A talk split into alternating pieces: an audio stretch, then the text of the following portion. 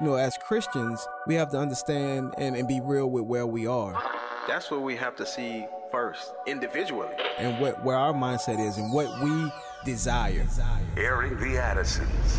I think what God is really calling us back to, it's those individual personal revivals in our own lives where we're like, oh Lord, what have we done? We have minimized you. Promoting truth, wisdom, and empowerment. As the church, man, we should be on the forefront Yes. of making disciples, of indoctrination and godly things. If we don't train our kids, they will not be able to stand. Uh-oh. Airing the Addisons. On American Family Radio, thank you so much for listening. I'm Miki, And I'm Will. and Victory and J Mac are on tap to help Mm-hmm. us navigate the show. We will get around to some of your phone calls in the last segment. Uh, today, we want to talk about the ripples of influence, and, and I want to root that in a study that came across um, my desk computer. I don't know, whatever, something I got in my inbox that uh, it was one of those mass kind of like, you know, media pitches that um, I thought, yeah, they really don't know who they sent this to. Like, I'm not going to. I'm not going to talk to you about this. I'm going to talk about it, but I'm not going to talk to you about it, right? Like not in the affirmative. And we'll get into it. I'll, I'll, I'll explain what I mean. Um, before we do that, though, I would like to circle back to a um, Tuesday broadcast where our brother Mark, who listens in Virginia, called in and uh, issued a public hand slap where he said, Hey, that de Tocqueville quote that you guys are often referring to, according to wiki quotes, is not accurate. And he said, So I just want to tell you, you know, the alliteration and then the French language and and I was thinking, well, you know, and here's, and I always want to be honest, right? Because I had not put my eyes on that quote inside the book, Democracy in America. I thought, man, I've read the quote and I was familiar based on conversations I've had with Will the Great in the past where we were discussing democracy in America. And then there was another book that, um, that he had from de Tocqueville. And um, I thought, well, you know what? I'm going based on what I have heard. And I have not read that, so I couldn't respond to Mark and say, "Yes, it is." You know, I had to, I had to just receive the correction, Yeah. knowing that the principles were there, but that exact quote was the topic of the conversation. Right. So, so Mark, who listens to us in Virginia, uh, sent me to my bookshelf to get my Democracy in America anthology. I don't know. Um, it's a it's a two volume book that if only if you're watching the live stream, I'm going to hold it up to the camera and I'm going to angle it so that you can see the book. All right. This is how much I care about correction. This is how significant it is to me. Can can we? Am I? Is that? Do you, do you guys see that? Yes. Do you see a how thick that book It's- is? Do you, do you see that right there? so so my my love and care for you, the listener and brother and sister in Christ, whoever you may be, um, when you issue a call or public correction, I'm gonna go and do my homework, right? So here I I was. I went and got the book and literally, like honestly, can I just say this is so funny, but it's it's really it's this is really truly the truth. Um, not an exaggeration to make you laugh. I really did take it off the bookshelf and blow it off. Like it really had some, it really literally had some dust on top of it because it just shows how Will the Great and I will cycle through things that kind of grab our attention. We'll be on that for a minute and we will build our library based on that conversation. We'll skim mm-hmm. things, we'll talk about things, we'll bring these things to our kids. And then we'll move on, and then it'll be the next thing that we kind of spend some time. And you guys know that because you listen to the program, and often you hear those things coming out.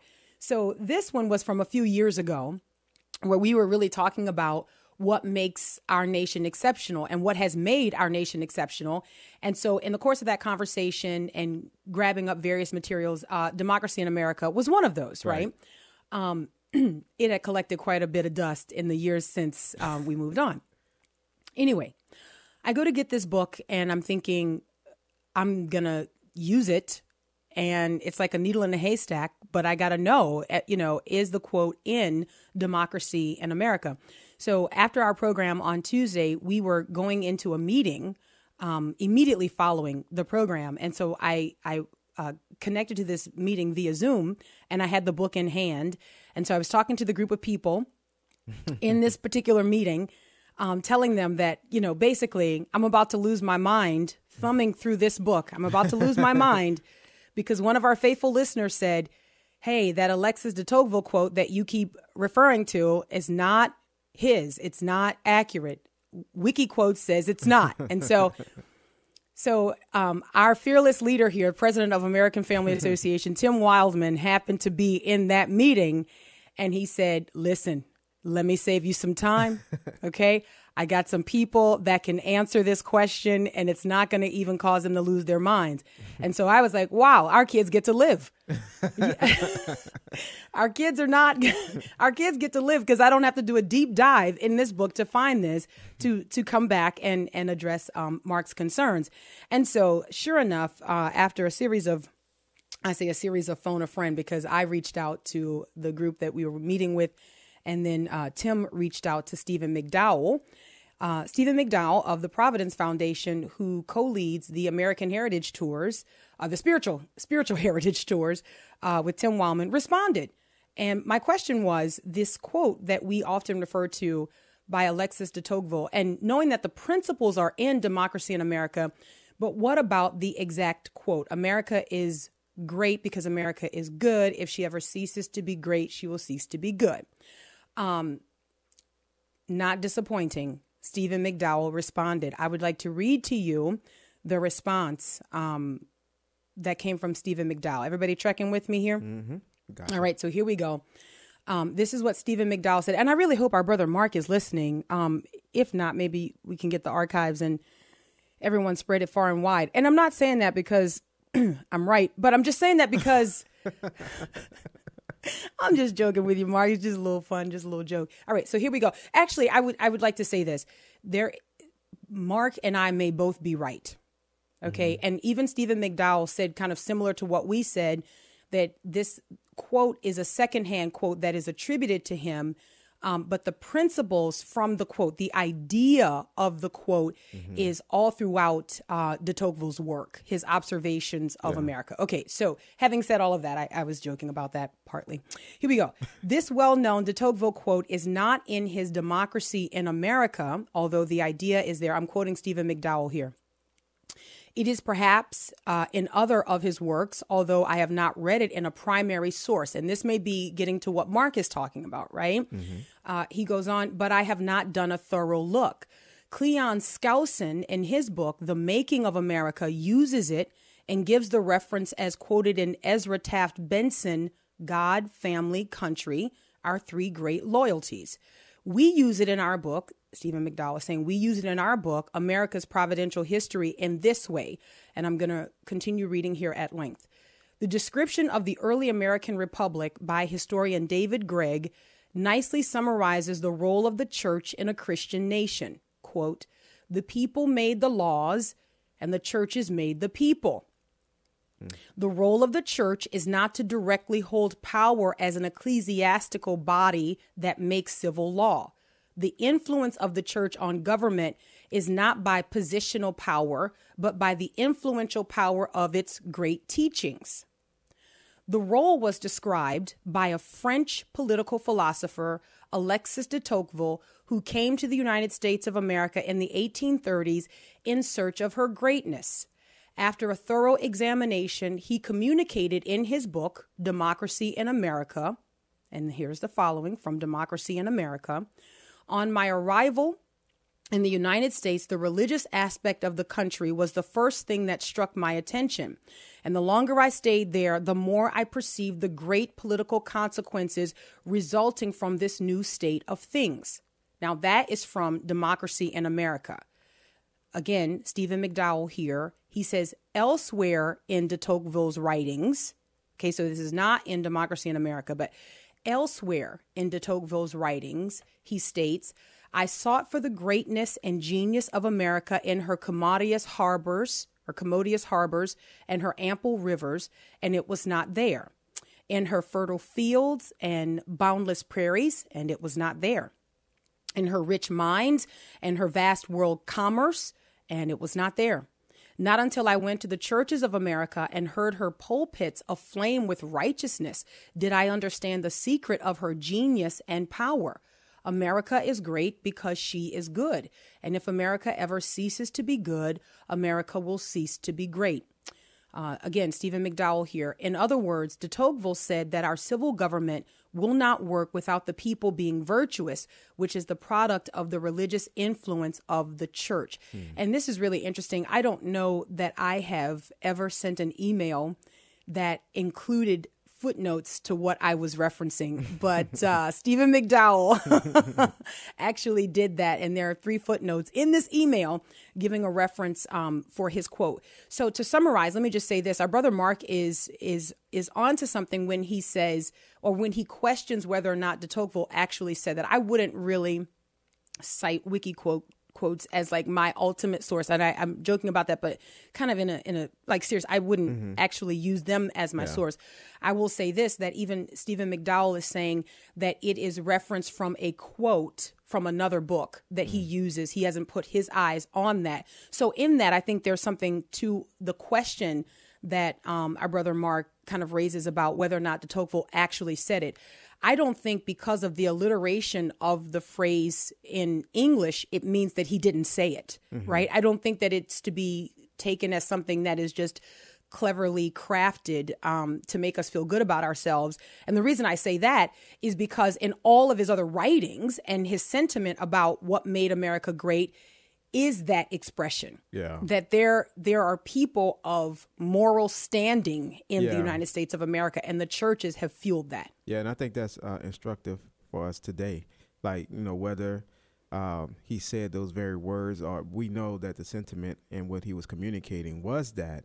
And I think today we can look at where we are now and say, hold on, hold on. We need to get to God. Like, God has Yes. to be first and foremost, not these other things that we have placed um, before him. And so Mm-hmm.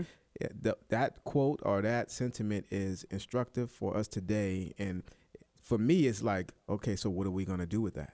Yeah, yeah, yeah. And and I, I you know, and not to say as a as a throwaway, but whether de Tocqueville said it or not, it is evident that if you even if you didn't believe that the greatness of America was rooted in her morality and her fear of God, and that that kind of flowed out from the churches, even if you didn't believe that um, as a as a proactive stance. Maybe that's not the word that I'm looking for here, but it's the one that comes to mind. If you didn't believe that as your starting point, I think that there are very many people who would look at where we are now and attribute our decline to the moral decline in our country. right. So even if you didn't go into the argument saying America is great because America is good, I think you would say now, well, wait a minute, in our absence of goodness, wow, our greatness has waned. Do you know what I mean? Like I, yeah. I think that you could find the converse um, from an observational stance right now. And so the point that we were making is exactly what Will the Great just said that the the secret which is not so much a secret or the the, the key to our greatness has been morality like these i mean the understanding that if you have representative government and those representatives are going to come from the people mm. are going to come from the people then those people have to have some sort of like moral compass. Like if if those people are going to be tasked with making laws. I was talking to a former lawmaker in the last couple of weeks mm-hmm. and she said something that I had not considered before and I I thought, "Wow, if if every one of our lawmakers thought this way, she said as a lawmaker, she believed that she was going to give an account to God for how she voted mm. That she was responsible to vote with the type of integrity and the type of conviction that she would give an account to God for how she cast her vote on issues, not just doing what would get her reelected or not just doing what would get her, you know, the the funds to be able to run her campaigns and all of that. I mean, Right. if just think about what that would mean in our country Right. if we had elected officials who believed that they would give an account to God for how they served their country. You know, and something that also sticks out is pulpits aflame with righteousness. Come on with righteousness. like hey we need that we need that you know uh we we cannot have that and so i think that sticks out in what was said and we when we look at our churches what do we have that we have to ask these questions to ourselves Mm-hmm. you know It's interesting though that de Tocqueville was able to observe that in the 1830s or 1860s and uh, 1830s, 1830s, and then we somehow um, went in the opposite direction of his observation. I may explain that just a little bit more when we get back. Um, Airing the Addisons, American Family Radio. We got to grab this break. We'll be right back. Cause all my life you have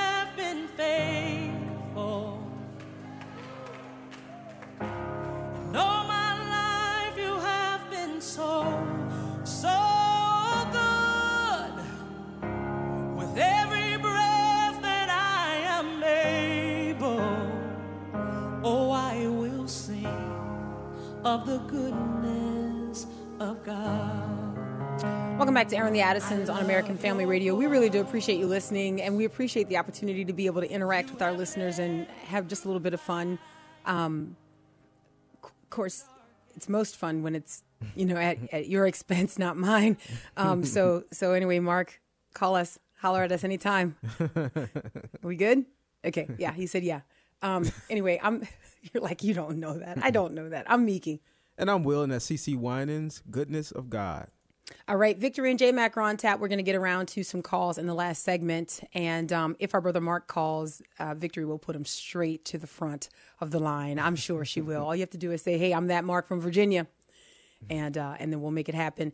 I wanted to say one other thing just to wrap up that first segment. Um, just my thought here, uh, reading Stephen McDowell's email um, and and just kind of thinking about the sentiment of de Tocqueville from the 1830s and saying that he surveyed all these various areas of our country that um, he thought, well, maybe the greatness will be here. Maybe the greatness of the country will be here. You know, the fertile fields and the commodious harbors and the ample rivers and all of these things.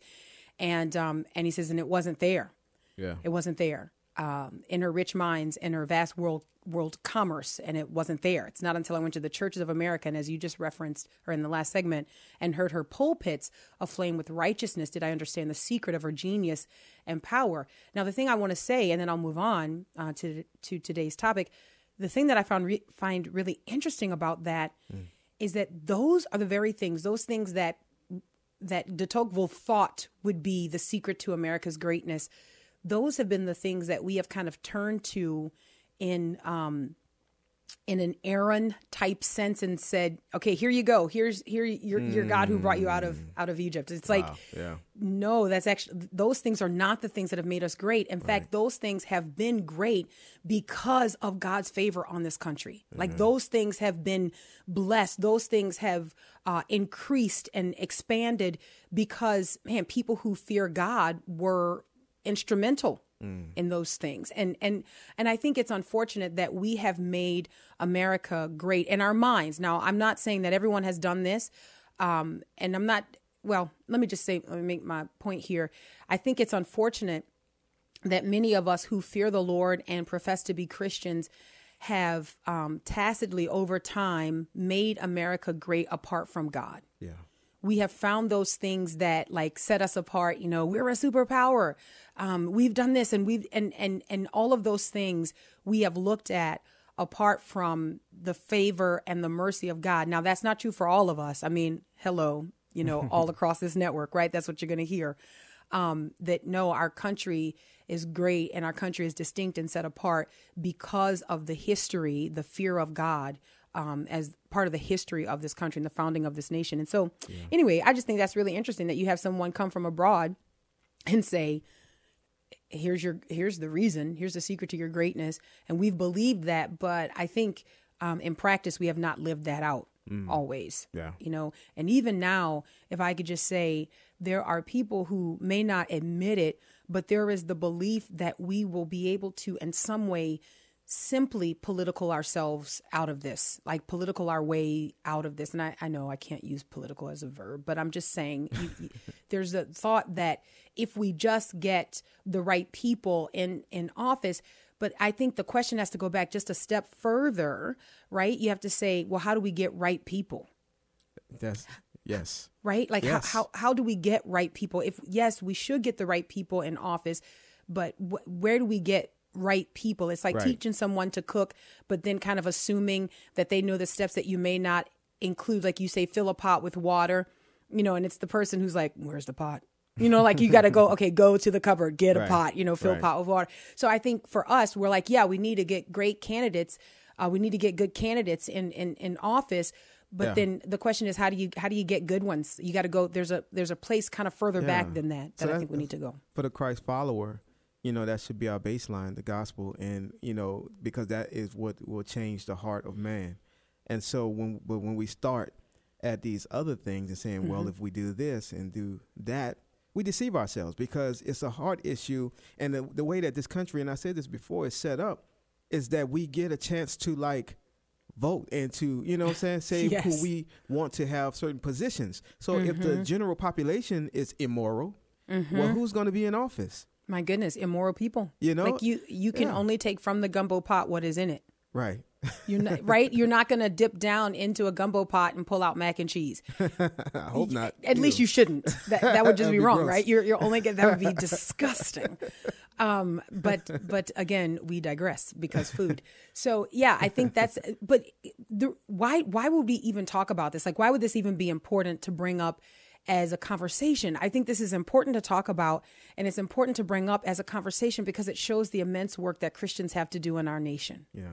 There's there is an incredible work of discipleship when we talk about being civilization's uh, only hope, and man, the gospel proliferating through us, like we are the ones who are carrying the truth. If if we are silent, if we are not involved, if we don't have convictions that wherever the places are that we occupy, that we do that for the glory of God, then we are really not serving. Mm. Um, and excuse if this is not a respectful presentation or a way to say it, but we're not serving God's expectation of us. Mm. Right? Like that mm-hmm. God expects us to to occupy to to glorify him, right? to go we live in such a way. Like what does it mean the the glory of God? God goes public with who he is. Mm. Right? He glorifies himself. He goes public with who he is. So if we are made for the glory of God and we are to live for the glory of God, that means in everything that we do, we're supposed to be doing those things in an attempt to to go public with who God is. We mm. are going we're we're telling the world, an onlooking world, we're telling them who God is. Mm. So that means in every area where we exist, we're supposed to be doing that. And and this might be a great way to to segue because you do that in your homes with your families. Right. You you do that in your careers, in your jobs, and the in the things that you're you're you're doing on a regular basis in, in the arts and all of these things. These things belong to the Lord. Hmm. You know, and and we have stepped back. We're like, well, I'm not going to get involved in that. I'm just going to let them have it and I'm just going to focus over here. But and and we think that that makes us sort of like, you know, we're kind of pious in that way, but no, God has called us to occupy. Hmm. He's he has called us to impact culture wherever we are. I mean, that's the effect of the gospel. That's what we've seen. That's the effect of the gospel, changing a culture through the people who have been changed by the gospel in that culture. Yeah. So I got this I got this email that was inviting me to interview the people behind commissioning this survey and it's it's from the website Resume Builder and they commissioned a survey of women to find out how they were perceiving the impact of the reversal of Roe versus Wade. And almost they don't say this in the survey or in the the the write up whatever or the overview of the survey.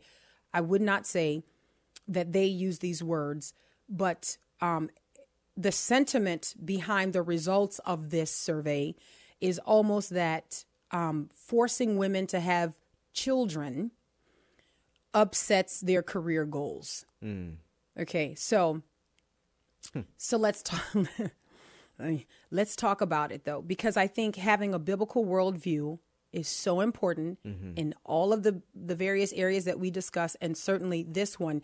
It's not just a pro life issue, but it's also a it's a it's a value of children issue, and it's an understanding of women's roles issue right that we have kind of lost. And so i'm going to tell you right now going into this i already anticipated and it's fine there are going to be people um, everywhere who will be mad at me today. But i will tell i will tell you this though i will go to scripture as my support right? They're going to be because whenever you start whenever you start swat, swatting at people's traditions and those traditions whether they're based in scripture or not if they're longly if they're long held traditions then you upset people. And so i recognize that i'm going to do a little bit of that but i mean it won't be the first time. Here we go to to to this study. Um having children has negatively impacted one third of women's careers. At the end of June, the U.S. Supreme Court reversed Roe v. Wade, rolling back abortion rights in nearly half of states. Many scholars argue that abortion access with an important I'm sorry, was an important factor for women entering the workforce in much greater numbers in the 1970s. It's also been argued that women who are able to access legal abortion and delay motherhood are more likely to pursue higher degrees and spend more time in the workforce um, and earn more. So you can already see kind of like what the ultimate aims Yeah. and goals are and how Right. children just Are sort of get in the way. Yeah. They're a hindrance to that. Right. All right. So we'll continue here. For a multitude of reasons, having children, whether planned or unplanned, can create challenges for women who are pursuing or aspire to pursue a career. In July, ResumeBuilder.com surveyed 1,251 women to better understand their beliefs around how having children impacts women's careers, as well as what their own personal experience has been. And so then this um, this article here goes on to list some of the key findings, and, and I, I kind of want to unpack these things, and then I want to I want to compare to what we see in Scripture because I'm going to make some observations about why I think we get here, or how how I think we get here. So three in ten women believe having children has a negative impact on women's careers. Three in ten. Yeah, which I I actually don't think that's a super high number. Hmm. You know, but I I understand that they're they've got an angle and so they want to focus on that because then unless there's some other category that's not listed in this article that I'm mm-hmm. unaware of, then that means 7 in 10 mm-hmm. don't feel that way. Mm-hmm. So, I mean, and I I, do want to deal with the 3 out of 10. I do Yeah, want to talk about that. Yeah. But like I said, it's not a super high number, but it is. You know, It's like- significant. Yeah. Yeah. Yeah.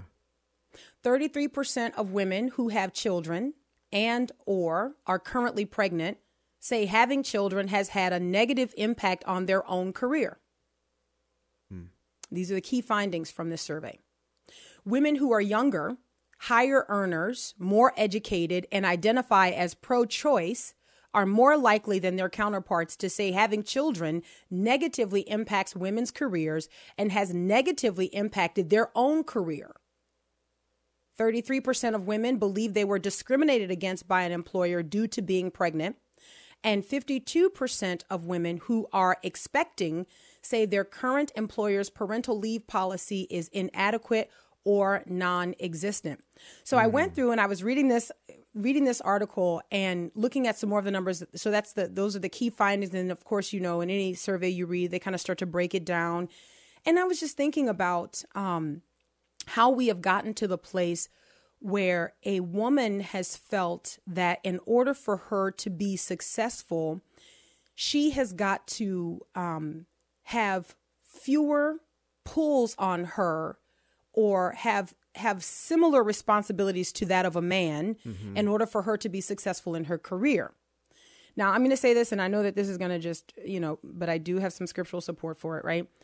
I think one of the problems and one of the ways that we've gotten here is that there has been a caricature of men that has been painted in American culture that has detached men from the family. Yeah. And I think that women have attempted to replicate that, but it's it's a replication of a caricature, right?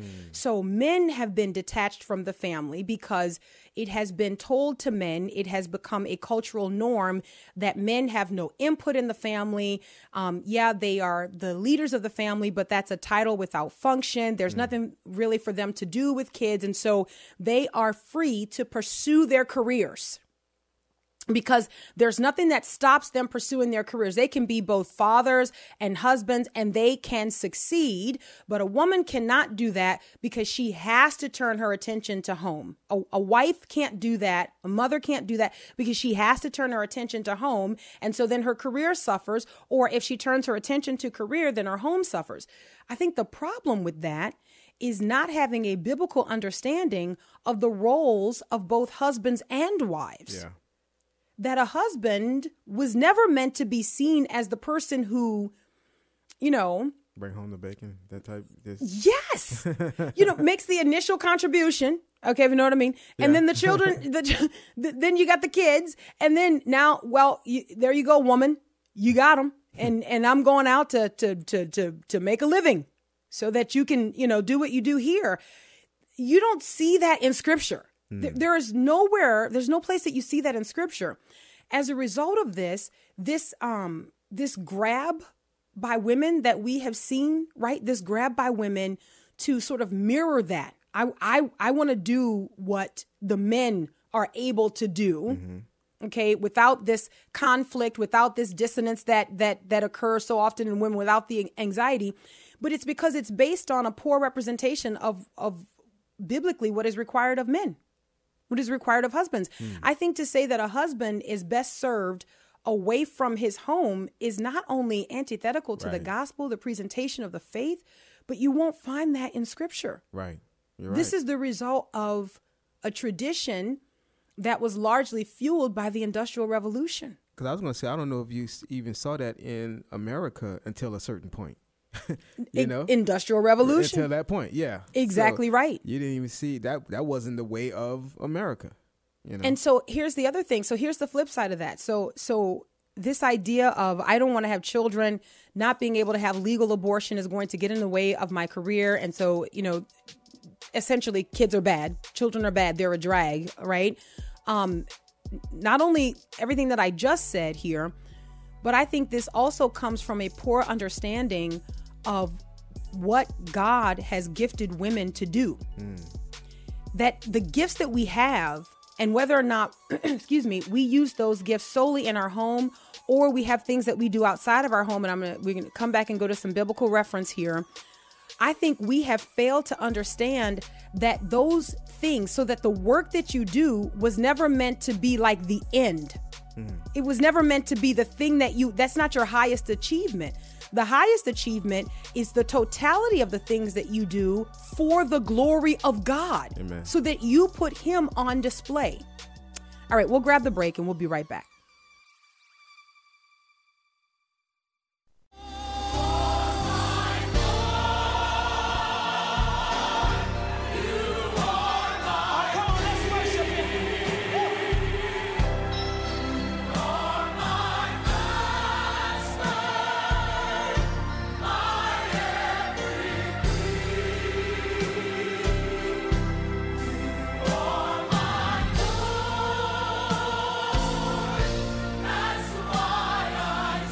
welcome back to Airing the Addisons on american family radio i'm miki and I'm Will, and that's Kim Stratton. You are my God.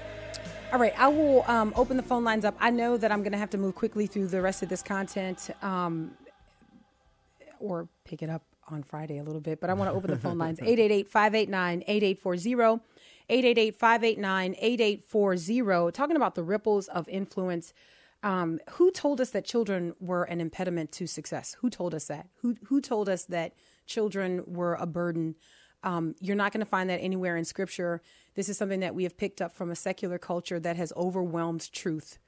A secular culture that has overwhelmed truth, and they've spoken so loudly and so consistently that we've believed that to be truth. We've believed that to be truth, and that's unfortunate. Looking at this uh, resume builder uh, survey, one third of women say having children had a negative impact on their own career. For women who have children or are currently expecting their first child, 33% strongly agree or agree with the statement having children has had a negative effect overall on my career. For women who are currently expecting their first child, this number jumps to 65%. For women who are currently expecting their first child, 65% of them say that this pregnancy or this child mm-hmm.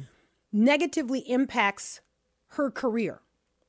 So I was thinking about this and I was just trying to process this. and one of the things, excuse me, one of the things that really concerns me here is that women haven't understood why they have the gifts that they have. So, like, if you have a career, if you have something that you do, in addition to the work that you do inside your home, which, by the way, the same is true of husbands, that you have something that you do in addition to the work that you do inside your home. If the latter is not true, that is to say, for husbands, if you do not have a work that you are doing inside your home, biblically speaking, that is a failure That is a mm. failure. There's just nowhere in scripture where you see that men are solely tasked with going and bringing home a check and that is their contribution to their households. It Right. is and It is and the- offensive. and the Bible tells us that as well. Like there are so many uh, scriptures talking about the father being one that is passing down, you know, um, the faith, you know, training up the children as well. You know, it fathers have. I, I'm thinking about Psalm 78. It- Yes, I highlighted that. Yes, and- go ahead. Yeah, I'm just thinking about that psalm, and you know, it it specifically points out the fathers. So Mm-hmm. we know that there's more than just bringing home the bacon. You know, there's much more to being a father, and and and, and it tells so much that we have kind of given off just to the mothers or just to our wives. You know. And I think the sad thing about this too is that we have made either um, having a, a calling or a, a gift or an ability to do things that earn money for the family. Like I'm thinking in terms of the wife, we have made this something that is in conflict to the wife being a wife and a mother. And you don't see that in scripture. You mm-hmm. you don't see these things at war or at odds with one another. But again, what we have done is we've gone to the culture. This is how you get women who say having children has had a negative impact on their career versus versus I am successful when I consider my family in total that because what is the aim? What what is the mark of success? It is living for the glory of god. It is going public with who god is right? Which includes your family. I was thinking i'm going to say this and then we'll go to the phone lines. I was thinking of the proverbs 31 woman which is so interesting that we have just really um like you know people i'm a proverbs 31 woman.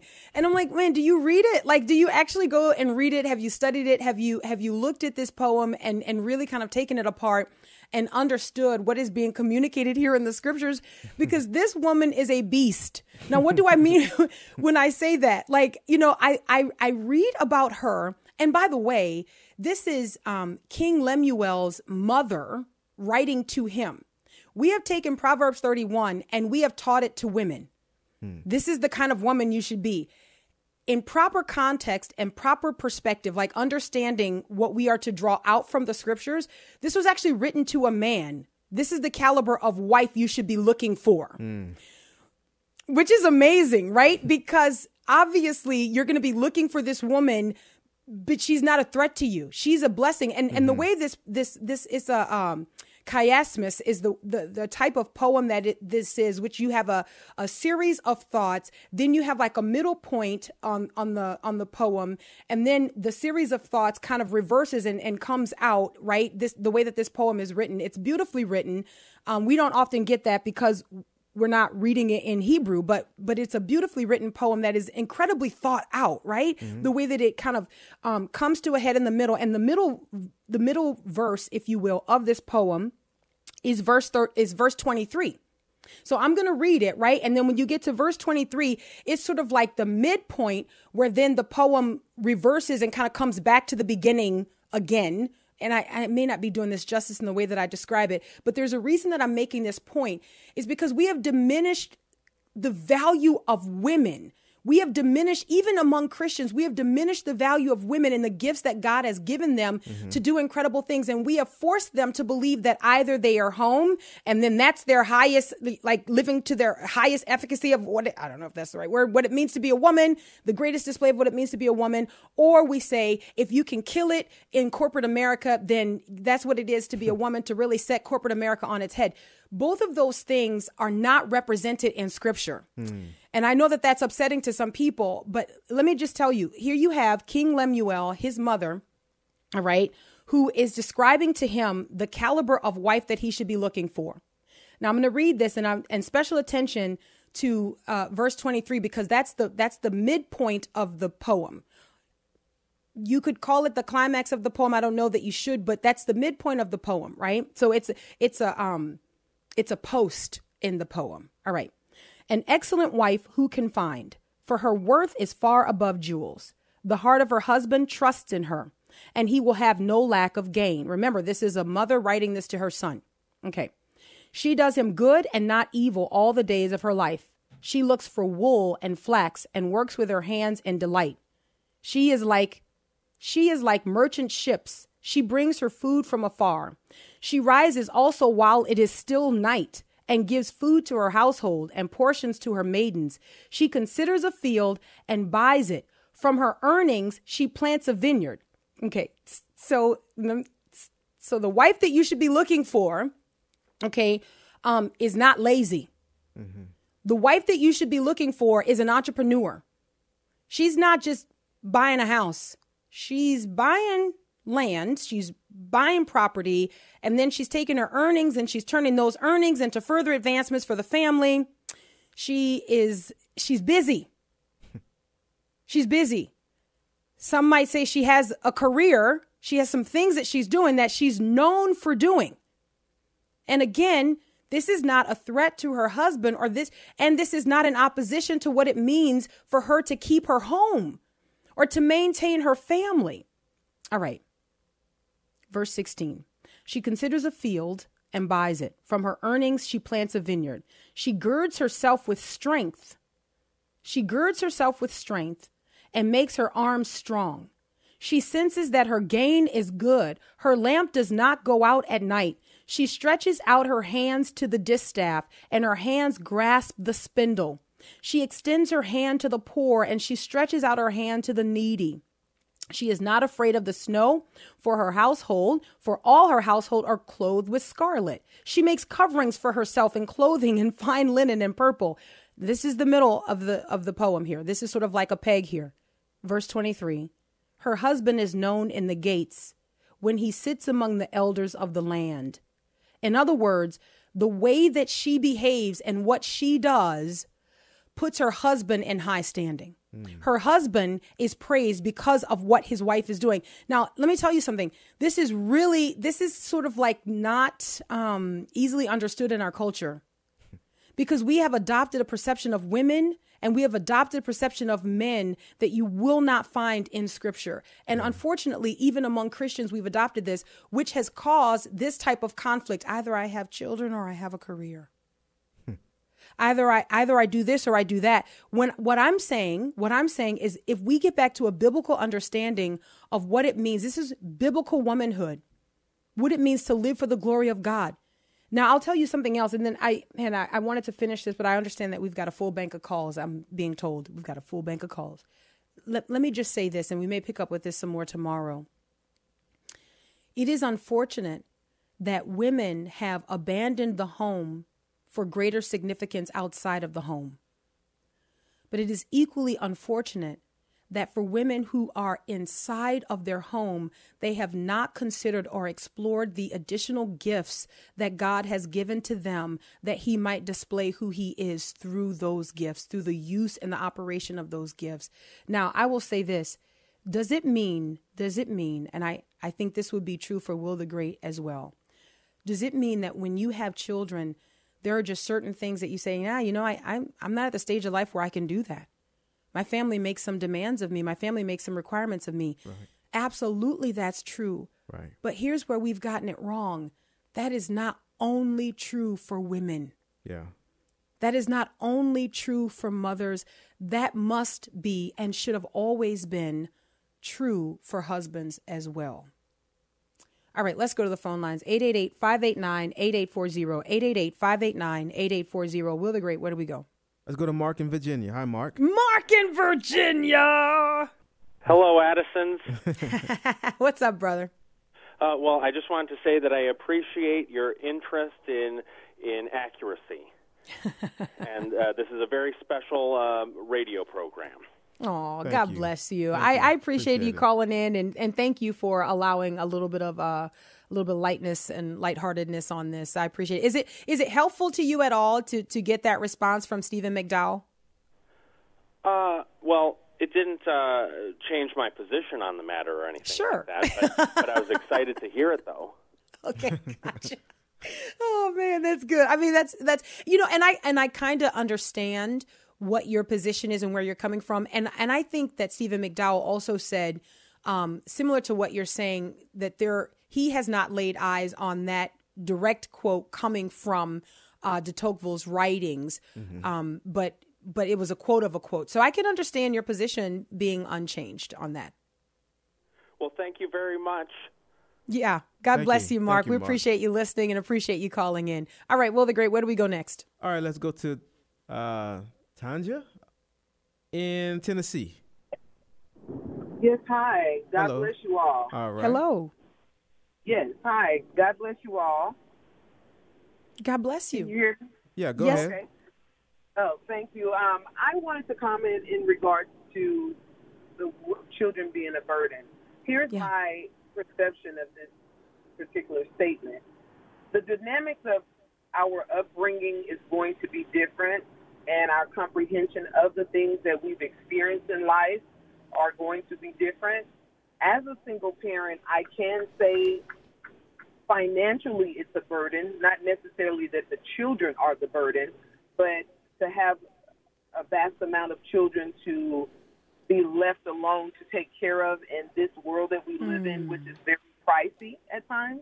Mm-hmm. I feel that that becomes a burden, but I would never say that uh, I would never agree to the fact that children are a burden because God did say multiply and be fruitful. So He meant replenish the earth with other human beings. So if He found it good, I agree with it that it's a great thing to be able, to, you know, to have a child. Because most people, can, there's some people who cannot. Mm-hmm. Yeah. So that's my intake on that. I just think that they need to pray for understanding and strength and support, if that's what it mm-hmm. is. And this new generation, because I do have two teenagers, they're a little bit different, more mouthy, more opinionated, and they're kind of lost in some areas, mm-hmm. and they don't want to hear what you have to say. So I, I can kind of sometimes find that as a burden, and the man missing from that structure hmm. can be, you know, the reason why these children feel like they, we have to work longer hours to, to provide for them. So they're kind of taking care of themselves in certain situations. Some of us hmm. have help, us don't. So I feel like that is it. And then the lack of wisdom from God will have you feeling like a career is more important than a life. You know what I mm. mean? Mm. Oh man. Okay, sister, tell me, how do I pronounce your name? Is it Tangi? It's Tanja. Tanja. Okay, let me just say something. Man, I really appreciate the great care that you've taken in expressing your comments here today because I I think that that is genuinely where a lot of believers fall. I think the way that you have kind of parsed it out and said, "Okay, look, this is what the Lord says and and what he says is obviously true." Then the reality is, and I think what you're expressing here is that there is brokenness. So so I'm I'm thinking about what you've expressed here. So if you're rearing children as a single mom, as a mom doing this on your own, that was not God's intent. So then the intensity because parenting is intense. Okay? like it is intense. Yes. But the intensity excuse me for saying, is intensified if you're doing this on your own, right? And so, what we've got to do is recognize that, yes, there is brokenness, but what I appreciate about what you said is that it does not change God's commands. It does not change God's expressions. What He said He meant, and what He said is good and right and true. All right, we may pick up with a little bit more of this and then open the phone lines wide tomorrow, Lord willing. Until then, God bless.